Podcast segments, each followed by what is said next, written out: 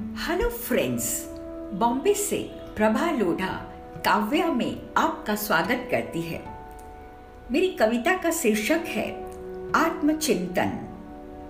मैंने देखा कल जैसा यह संसार नहीं अब वैसा। पर्वत, नदियाँ, सागर, झरने कल जैसे थे, अब भी वैसा। बदली नहीं अभी तक भी वृक्ष, लता तरुवर की छांव। बदल गया है शहर हमारा, बदल गया है जीवन। आज भी वैसा ही लगता है पक्षियों का कलरव गान, कोयल की बोली, मीठी सी फूलों की मधुमय मुस्कान।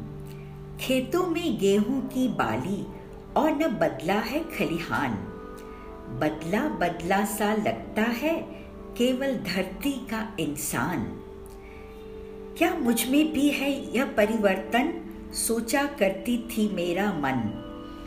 क्या मेरा स्वभाव भी बदला? बदल गया या पूरा जीवन? संस्कार जो मुझे मिला था, नहीं बदल वो पाया है। पक्षी को दाने देती मैं, नहीं आज हो पाता है।